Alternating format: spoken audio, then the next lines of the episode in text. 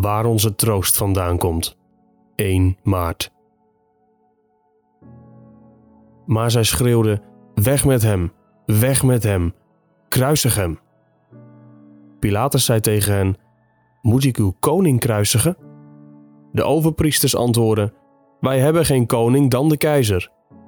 Toen leverde hij hem dan aan hen over om gekruisigd te worden. Johannes 19, vers 15 en 16. Dat Pilatus de macht had om Jezus te kruisigen, jaagde hem geen angst aan. Waarom niet?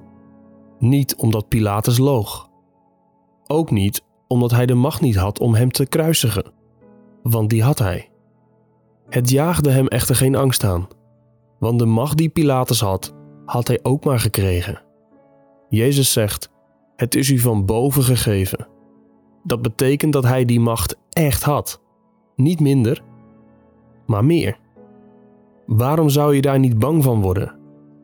Pilatus had niet alleen de macht om Jezus te doden, hij had deze macht om hem te doden van God zelf ontvangen. Dit jaagt Jezus echter geen angst aan, omdat Pilatus' macht over Jezus ondergeschikt is aan Gods macht over Pilatus. Het troost Jezus niet dat Pilatus' wil krachteloos is, maar dat zijn wil geleid wordt. Niet dat de toekomst van Jezus in Pilatus' handen ligt, maar dat Pilatus een middel is in de handen van zijn vader. Onze troost ligt dus niet in de krachteloosheid van onze vijanden, maar in de soevereine heerschappij van onze Vader over hun kracht. Dat is het punt van Romeinen 8, vers 25 tot 37. Verdrukking, benauwdheid, vervolging, honger, naaktheid, gevaar en het zwaard kunnen ons niet scheiden van Christus. Want in dit alles zijn wij meer dan overwinnaars door Hem die ons heeft liefgehad. Romeinen 8, vers 35 tot 37. Pilatus en met hem al Jezus' tegenstanders en die van ons hadden het ten kwade gedacht, maar God heeft het ten goede gedacht. Genesis 50, vers 20. Al Jezus' vijanden werkten samen met de macht die ze van God gekregen hadden, om alles te doen wat Gods hand en Gods raadsbesluit van tevoren bepaald had dat er gebeuren zou. Handelingen 4, vers 28. Zij zondigden, maar door hun zonde heen deed God zijn reddende werk. Wees daarom niet bang voor je tegenstanders die alleen het lichaam maar kunnen doden.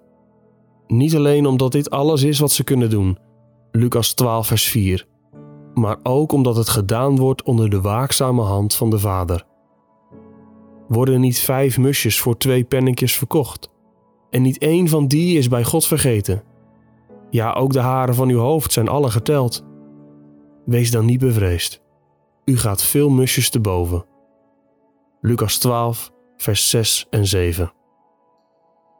Pilatus heeft macht. Herodes heeft macht. Soldaten hebben macht. Satan heeft macht. Maar ze kunnen niets van zichzelf. Al hun macht is gekregen en is ondergeschikt aan Gods wil. Wees niet bang. Je bent kostbaar in de ogen van je soevereine Vader. Veel waardevoller dan de vogeltjes, die hij ook niet vergeet. Je luistert naar Onwankelbare Vreugde, een dagboek van John Piper door Geloofsterusting en Desiring God. Wil je meer luisteren, lezen of bekijken? Ga dan naar de website geloofsterusting.nl.